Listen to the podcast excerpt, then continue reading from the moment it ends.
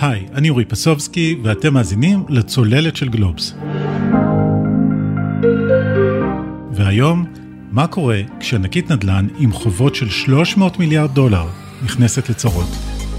והאם יכול להיות שאנחנו בפתח משבר פיננסי תוצרת סין?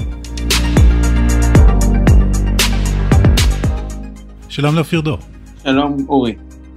אה, אופיר, אתה כתב גלובס שמסקר את תחום ההייטק אצלנו וגם את הכלכלה הסינית וגם גרת שם. נכון, אה, גרתי שם ארבע שנים, כתבתי מבייג'ין, אז אה, זה תמיד נשאר תחום שאני גם מסקר אותו.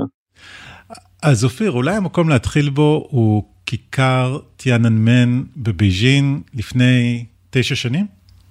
כן, משהו כמו תשע, 2012, אנחנו מדברים על אירוע שנקרא בסינית ליאנג חווי, זה שתי הוועידות בעצם, זה האירוע השיא של, המדין, של הפוליטיקה הסינית, התכנסות של נציגים מכל סין לאיזשהו פרלמנט, יש פרלמנט ויש אה, ועדת יועצים, ואנחנו רואים שם בדרך, ויש תמיד את ה...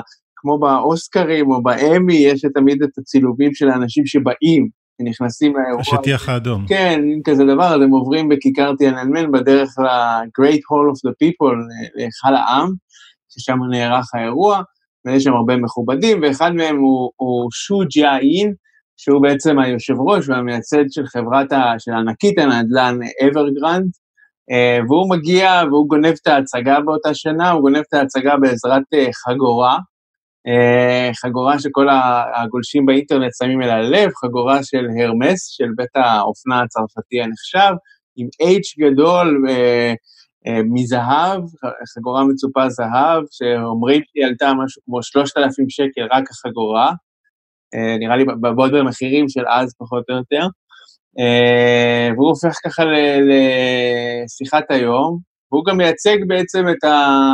השירים הסינים החדשים, הוא גם כן מישהו שגדל בעוני ומאיזה כפר, ומספר על עצמו שהוא אכל פחות או יותר בטטה ולחם מעודה כל הלימודים שלו בתיכון, ופתאום הוא נהיה מיליונר, וגם יכול להפגין את זה, ועוד איפה להפגין את זה?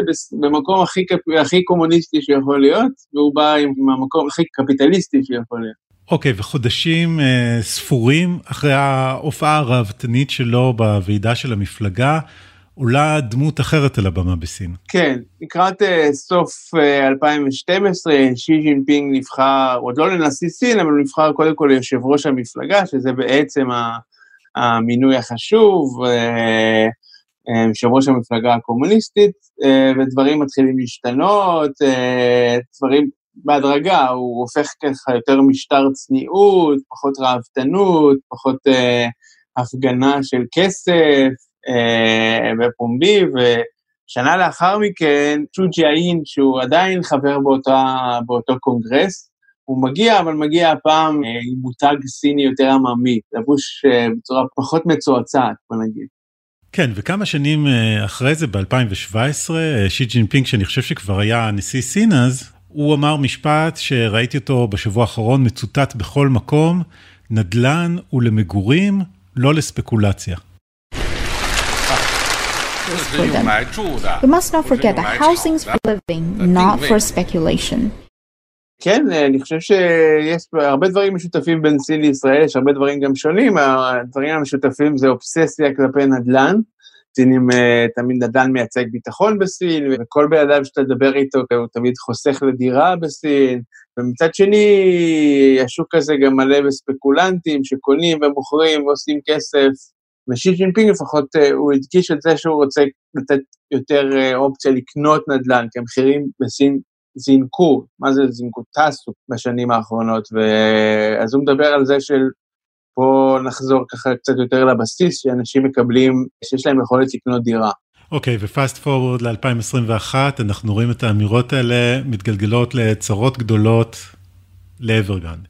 כן, אז שו ג'יאין, המייסד באמת, אה, אומנם שינה את הרגלי האופנה, אבל זה כנראה לא עזר לו מספיק, ואנחנו רואים את החברה שלו באמת על סף חדלות פירעון, הרבה בגלל באמת השינויים ששי ג'ינפינג הכניס, גם אה, הגישה השונה לתחום הנדל"ן, הגישה למינוף של חברות, באמת החברה הזאת שהיא החברת יזמות הנדל"ן השנייה בגודלה בסין, באמת עומדת על סף קריסה.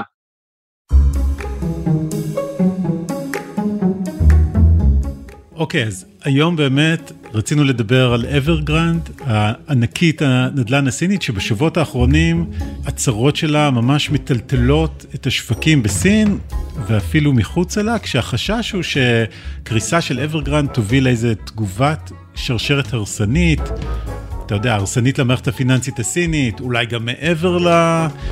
וגם אם זה לא תהיה קריסה במערכת הפיננסית, יכול להיות שהצרות של אברגרנד הן איזה סימפטום לבעיות עומק אה, בכלכלה הסינית, וגם במקרה הזה, הכלכלה הסינית היא כל כך גדולה, שאם היא תיכנס לצרות, ירגישו את זה גם במקומות אחרים. אבל אולי כדאי להתחיל במה זה אברגרנד, מה זו החברה הזאת. טוב, קודם כל אנחנו כבר אה, למדנו בשנה וחצי האחרונות, נראה לי די טוב, שדברים שמתחילים בסין לא נגמרים רק בסין, אז אה, אז יש אה, סיבה לדאגה, ואברגרנד זה באמת החברה שבעצם שו ג'אין uh, הקים, הוא הקים אותה ב-1996, uh, בדרום סין, באזור שנג'ן, uh, גואנג'ו, ככה זה היה עשר שנים אחרי ששוק הנדל"ן בסין בכלל נפתח, לא היה שוק נדל"ן, לפני עשר, עשר שנים לפני זה המדינה החזיקה את כל הקרקעות, והיא בנתה, והיא מכרה, והיא עשתה הכל, ורק לפני עשר, עשר שנים קודם, בעצם אה, היא פתחה את זה ליזמים פרטיים. אז אנחנו מדברים על שוק ממש חדש. והייחוד שלו, שזה הייחוד עד היום, זה שבעצם אברגרנד פנתה לקהל לא מאוד עשיר, קהל ככה של אה, בפריפריה הסינית, רוב הבנייה שלה היא לא בערים הגדולות, בייג'ין שנגחאי, אלא דווקא בערים יותר קטנות, אנשים שעברו מהכפר אל העיר, אה, חברים שלי הסינים אמרו לי שהם ידועים דווקא לשמצה באיכות לא מאוד גבוהה של הבתים. חלק מהמודל מה, שלהם זה תמיד למכור הרבה לפני, הם מוכרים את התוכנית, אומרים לך איזה דגם או איזושהי הדמיה של משהו שיהיה עוד כמה שנים, והם לוקחים הרבה כסף up front. מוכרים דירות על הנייר. כן, מוכרים הרבה דירות על הנייר. וזה נותן להם ככה איזשהו תזרים, אבל באמת הם גודלים לגודל עצום, היום הם מנהלים אה, משהו כמו 800 אה, פרויקטי בנייה, ופרויקט בנייה בסין זה משהו גדול, זה לא איזה בניין אחד, לפעמים זו שכונה שלמה, פרויקטי בניין בו, בו, בו זמנית ב, בכל רחבי סין. זו חברה, משהו כמו הש, השנייה בגודלה מבחינת המכירות שלה בעולם של יזמות נדל"ן. אה, וחברה שמתפשטת אה, אחרי ההצלחה בנדל"ן, אחרי שהיא גודלת ומונפקת בהונג קונג, היא גם מתפשטת לעולמות אחרים. אה, יש לה קבוצת כדורגל בבעלות עם הליבאבא, דרך אגב, היא מחזיקה 50% מהקבוצה, נגיד מספר אחת בסין, בגואנג'ו, לא הקבוצה של ערן זרבי, הקבוצה השנייה היותר מוצלחת בעיר הזאת. הם זכו משהו כמו שבע אליפויות לדעתי בשנים האחרונות. והביאו את מרצ'לו ליפי, שהיה מאמן של נבחרת איטליה, ויש להם אה, מפעל למים מינרליים ומפעל למכוניות חשמליות, שאפילו שוג'י האין חשב שהוא יכול להתחרות עם טסלה, בינתיים המפעל עוד לא ייצר אף מכונית. גם הוא רצה להיות אילון מאסק. גם הוא רצה להיות אילון מאסק. קיצור, קונגלומרט ענק. כן, כלומר, זה לא רק חברת, אה, זה לא רק אחת מחברות הבנייה הגדולות בסין, זה אחת החברות הגדולות בעולם. כן, זה חברה של פורצ'ן, אה, אני חושב 500, אם אני לא טועה. כן, חברה גדולה. וחלק מהמספרים אה, ששמענו בשבוע האחרון, אה, רק להזכיר כמה מהם, נדמה לי שיש משהו כמו 1.6 מיליון דירות שהיא בונה ועדיין לא מסרה ללקוחות שלה, יש לה 200 אלף עובדים, כלומר, זה ענקית. כן, והמספר הכי חשוב, יש לה בדוחות 300 אה, מיליארד דולר חוב, כשאולד זה כנראה יש להם גם מחוץ לדוחות עוד איזה 150 מיליארד, ככה על הדרך, שהם מצליחים להחביא אותם בתוך הדוח איכשהו. כלומר, כמעט חצי טריליון דולר של חובות. 300 מיליארד זה כאילו הרשמי, ועוד יש מעבר לזה. אוקיי, okay, ובעצם החובות האלה, זה המודל של החברה. כן, זה המודל של החברה, הם בנויים על אה, הרבה גיוס של המון המון אשראי, לקנות אדמות. סין בעצם ב-30 שנה האחרונות עברה איור מאוד מאוד גדול, באמת ההגירה הכי גדולה בהיסטוריה האנושית, אנשים עברו מלהיות כפריים ללהיות עירוניים, והם היו צריכים דירות בעיר. צ'ו ג'איל, אולי בצדק, אולי לא בצדק, אמר בוא נתנפל על זה, הלווה מלא מלא מלא כסף, קנה אדמות במקומות אה, שהוא רצה, והתחיל לבנות פרויקטים, וצריך המון המון מינוף לפרויקטים האלה עד שהם מתחילים להחזיר את עצמם.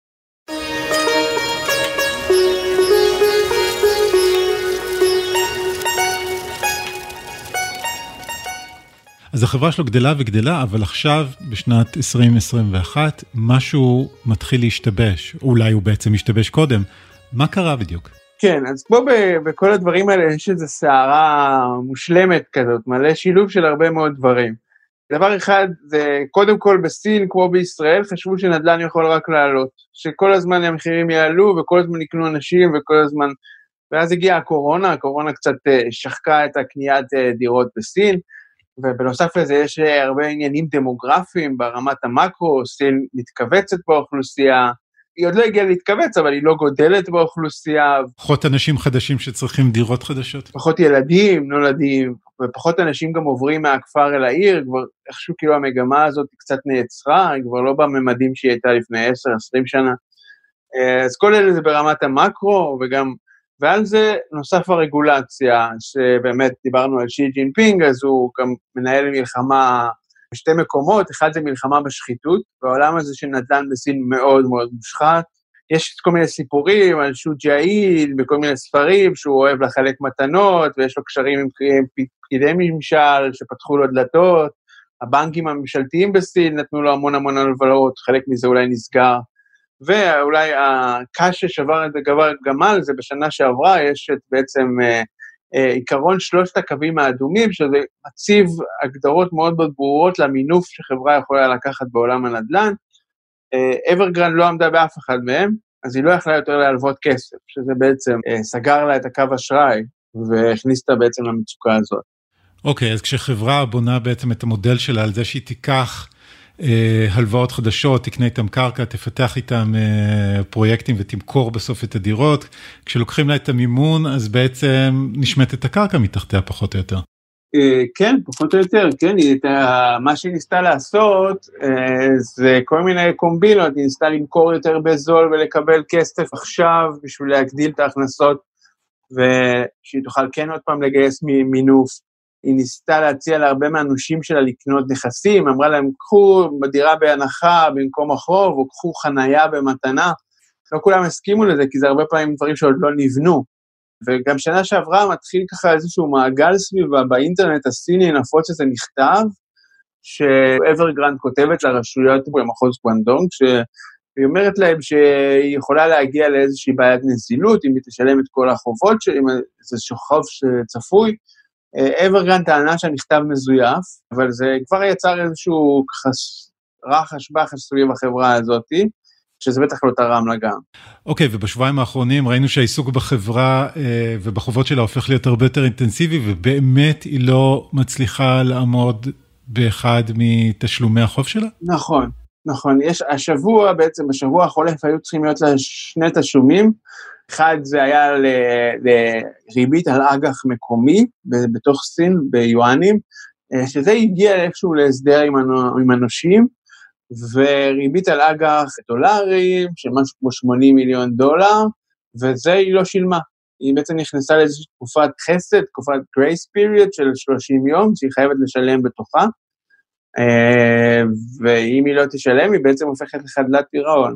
כשחברה שחייבת 300 אה, מיליארד דולר או יותר, כמו שאתה אומר, אה, לא מצליחה להחזיר את החובות שלה, זה דבר דרמטי. כן, אתה יודע, תמיד יש את הבדיחה הזו, אם אתה חייב אה, מיליון דולר זה בעיה שלך, אתה חייב מיליארד דולר זה בעיה של הבנק, אז זה בעיה של הרבה בנקים והרבה גופים פיננסיים והרבה והרבה אנשים סביב החברה הזאת, אמרת 200 אלף עובדים, אבל יש את הערכות שהיא מעסיקה באופן עקיף, מה זה מעסיקה? היא אחראית למשהו כמו 3.8 מיליון משרות בסין. אה, ספקים וקבלנים וקבלני משנה ומיליוני דברים, זה, זה חתיכת ברוך. אוקיי, okay, מיליוני אנשים זה, זה כבר, זה מספרים גדולים אפילו במונחים של אה, מדינה גדולה כמו סין, אבל בוא נתעכב שנייה על ההיבט הפיננסי, כי אתה יודע, ראינו בשבוע האחרון הרבה דיון בשאלה האם קריסה של אברגרנד תהיה אה, רגע לימן של סין, כלומר, האם קריסה שלה תהיה כמו קריסה של בנק ההשקעות לימן בראדרס ב-2008, שבעצם הייתה האירוע ש... התחיל אה, באמת את המשבר הפיננסי, כי זה היה מין מוסד פיננסי מקושר. בהרבה מאוד קשרים שאנשים אפילו לא היו מודעים אליהם לשאר המערכת הפיננסית, והקריסה שלו גרמה לנזק שהתפשט מאוד מהר בשאר המערכת. כן, זאת שאלה, אני חושב שזה התחיל באיזשהו דיון כזה, ובאמת זה הפיל את המניות בצורה מאוד מאוד חדה, ואחרי זה פתאום רוב האנליסטים יצאו ואמרו שזה כנראה לא יהיה עד כדי כך דרמטי, אה, ושזה, והרבה גם בונים בעצם על הכוח של הממשל הסיני, בניגוד בארצות הברית, יש להם הרבה יכולת, נגיד, לכפות תספורת על כל השחקנים במערכת, כל הבנקים הממשלתיים, אז אה, זה נותן להם אופציה להגיד לבנק הזה, תוותרו להם פה, תוותרו להם כאן, הרבה יכולת תמרון, וגם אולי פחות קשרים בתוך, למרות שיש הרבה קשרים, אבל פחות קשרים, אבל אתה יודע, אין לדעת. לא יודע אם לימן בראדרס ידעו שזה יהיה לימן בראדרס לפני שזה קרה, אז ותמיד יש איזשהו רכיב של אי-ודאות. כן, כלומר, מצד אחד סומכים על הממשל שהוא שולט ואולי הוא גם הבעלים של חלק אה, גדול מהמערכת הפיננסית, אז הוא יכול לארגן אותה בעצם כרצונו, אבל יכול להיות ש...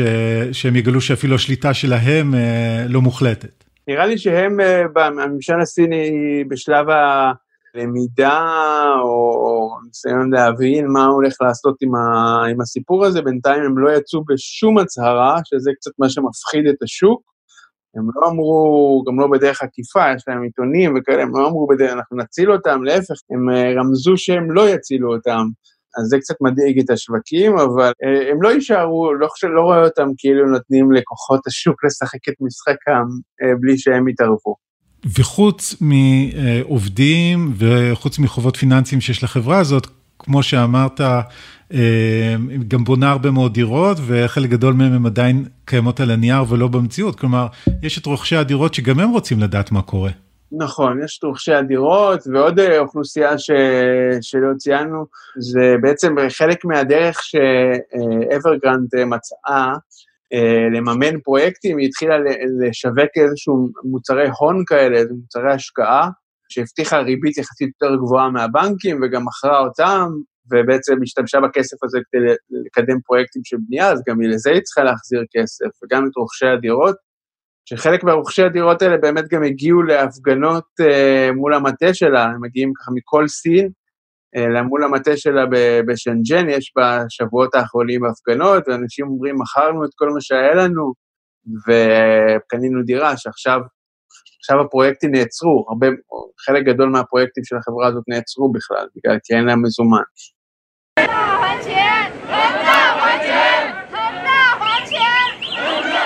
אנשים לא עמידים, כמו שאתה מתאר, שאתה יודע, זה, זה, היא מוכרת לאוכלוסיות לא בהכרח הכי חזקות בסין, ששמו את כל הכסף שלהם כדי לקנות דירה ועכשיו היא נעלמת, זה בעצם יכול להיות, אה, כל החסכונות שלהם ירדו לטמיון. כן, עכשיו תראה, סין התמודדה עם דברים כאלה, היא, היא מצד אחד, יש לה יכולת להכיל פגיעה פיננסית באנשים, זה לא שאין לה יכולת כזאת. אה, המטרה העקרונית של הממשל היא כמובן לשמור על יציבות חברתית ולא מחאה, ואנשים שיהיו בסך הכל מרוצים ולא יצאו לרחובות. Uh, מצד שני, היו מקרים בסין בשנים האחרונות, נגיד, פוצצה עולם של הלוואות P2P. זה היה מאוד מאוד נפוץ, הלוואות דרך האינטרנט, והיא ממש פוצצה אותו, החברות קרסו, והרבה אנשים איבדו כסף, וזה, סין ידעה להכיל את זה בשיטות שלה. אה, מצד שני, המספרים פה מאוד מאוד גדולים. אתה לא רוצה מיליון איש לא מרוצים ש... שאיבדו את הבית שלהם, את הבית שהם קנו בו. ונותנים להם להפגין? כלומר, אני יודע שלא אוהבים הפגנות במיוחד בסין. אז נותנים להם להפגין עד גבול מסוים, כרגע כן, מבינים את הצורך לפרוק קיטור, אבל נגיד בלוס אנג'לס טיימס היה איזה כתבה מעניינת, שהם ראיינו מפגינים אה, בהפגנה הזאת, ואחד מהם סיפר להם שבאיזשהו שלב הוא קיבל טלפון מהמשטרה בעיר, בעיר שלו, הוא הגיע מעיר מסוימת כדי להפגין. אמרו לו, תקשיב, שמע, בחור, הגיע, הגיע הזמן שתחזור הביתה ותפסיק לעשות בלאגן בשנג'ן. אז יש להם גם דרך להרגיע את זה, שלא יותר מדי אנשים יבואו.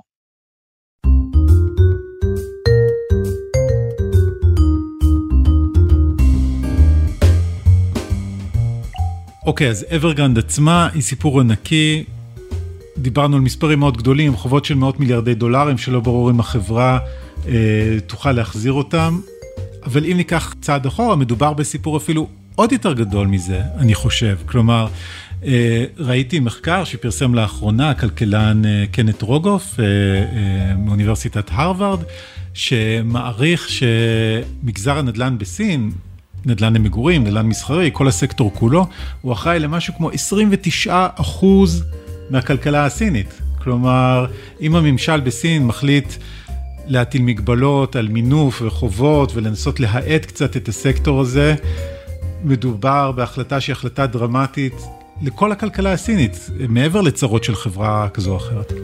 כן, נכון, יש פה, יש פה באמת אה, דילמה גדולה של הממשל הסיני, שמצד אחד יש את הסקטור הזה שהוא באמת תורם מאוד לצמיחה, וצמיחה זה מאוד חשוב בממשל, להראות אה, מספרים גבוהים. מצד שני, חלק מהצמיחה הזאת, אפילו בממשל הסיני מודה, היא צמיחה מזויפת, אה, פרויקטי ענק שנבנים ואין להם הרבה שימוש, או שהשימוש שלהם לא, לא באמת אמיתי, הרבה כסף שמסתובב על מינוף, ממשלות מקומיות שבונות כל מיני דברים כדי להדיר את עצמן. אז יש בזה הרבה הרבה אוויר חם, המון המון אוויר חם. באמת סין מנסה להוציא את האוויר החם הזה על ידי הורדת המינוף, כל, כל הצעדי הורדת מינוף, ש, שדברים ייבנו מתועלת כלכלית, והיא מנסה להעביר את הכלכלה למשהו שהוא, אנשים קונים מההוצא, מההכנסה שלהם, לא מהלוואות בעצם. מצד שני, אם זה יהיה דרסטי מדי, וזה יפיל את הכלכלה, וזה יפיל את הצמיחה, זה גם משהו שהיא לא רוצה. בסופו של דבר עדיין יש יעדים של צמיחה. אז בעצם אתה מתאר מין מצב כזה שבו הממשלה מנסה להחזיק כמה כדורים באוויר, או בעצם אני לא יודע אם זו מטאפורה נכונה, אולי היא מנסה ללכת על חבל, כלומר מצד אחד לא לרסק את הכלכלה, מצד שני כן ל- לרוקן את הבועה הזאת של החובות. נכון, הם עשו אותו דבר באמת עם העולם הזה של הלוואות והלוואות באינטרנט, והם הצליחו לפוצץ את זה, הרבה אנשים נפגעו מזה, אבל זה עבר. אז הם כל פעם יש להם איזה כל מיני בועות שהם מנסים לפוצץ, עכשיו הם באמת עושים את זה בקנה מידה גדול.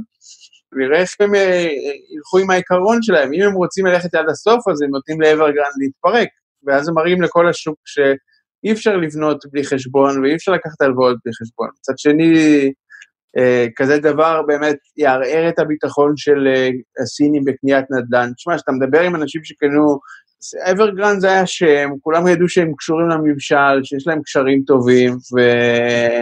והם לא ייפלו, ולכן זה לקנות, אה, אתה יודע, משהו בטוח. אם גם זה נופל, אז אתה לא ירצה לקנות. כלומר, הם האמינו מה שנקרא במערב too big to fail. כן, פשוט ג'אין הזה שדיברנו עליו, המייסד, הוא בעצם, אפילו רק ביולי האחרון היה חגיגות 100 שנה למפלגה הקומוניסטית, ומי היה על הבמה ככה במקום טוב? שוג'אין ליד המנהיגים הקומוניסטים. אז זה, זה דבר שבסין משדר שהמפלגה תומכת בך.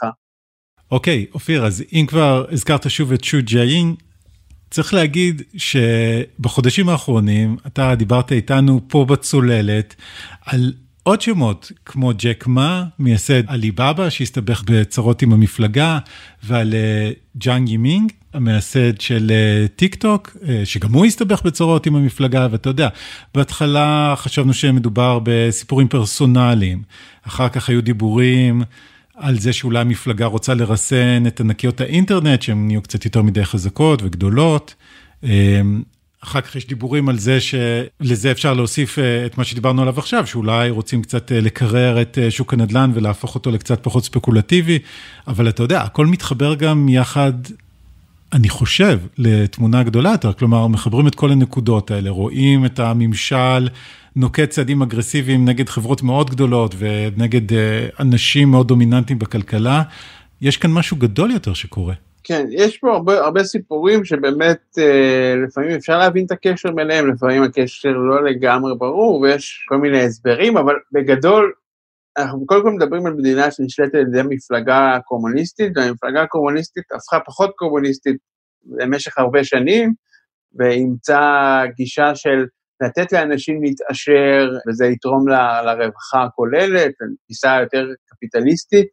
ובעצם יש חזרה אחורה מהגישה הזאת, שי ג'ינפינג מוביל חזרה אחורה לגישה יותר סוציאליסטית, יש כאלה שחסמים לב שהוא לובש בגדים יותר סטייל מאו דונג אפילו, חזרה לעולם הזה, ובגישה הסוציאליסטית הממשלה היא זאת שמנהלת את הכלכלה בדרך, ביד יותר רמה, היא קובעת אה, מה, לאן כסף צריך לזרום, היא קובעת איפה ה, ה, היעדים, וכאילו החברות מתנהלות לפי החליל שלה, ומי שלא מתאים, כמו ג'ק מא או ג'אנג ימינג, אז מוחלף או נעלם, או, ובעצם הממשלה נותנת יותר רגולציה. אז כל האנשים האלה שנורא נורא נהנו מהעולם הישן הזה של תתעשר, תיקח הלוואות, תעשה הכל, כאילו העיקר להצליח, עכשיו אה, פתאום מוצאים את עצמם בצד הלא מרוויח שלו. אני זוכר שדיברנו לפני אה, כמה שבועות, אמרת לי, אה, אנשים שוכחים שמפלגה קומוניסטית היא קומוניסטית. כן, סוציאליסטית, לפחות סוציאליסטית, בוא נגיד, כן, כן, הם אף, אף פעם זה לא ננטש הגישה הזאת, אבל בפועל היו הרבה שנים שבאמת נתנו לעשות, אתה יודע, יש את ה... את אה, דנג שיאופינג, שאמר תמיד את המשפט הידוע שלו, לא משנה אם חתול לבן או שחור, העיקר שהוא תופס עכברים, והמטרה היא, לא, בואו לא נתעסק באיזה קפיטליזם או קומוניזם, או איך נקרא לזה, העיקר שאנשים יאכלו והעיקר שיהיה כסף. אז היום זה כבר לא העניין, היום העניין זה, יש לנו איזו אידיאולוגיה, ואנחנו נוריד את המינוף, אנחנו נעשה ככה, ומי שעומד בדרך יוחלף.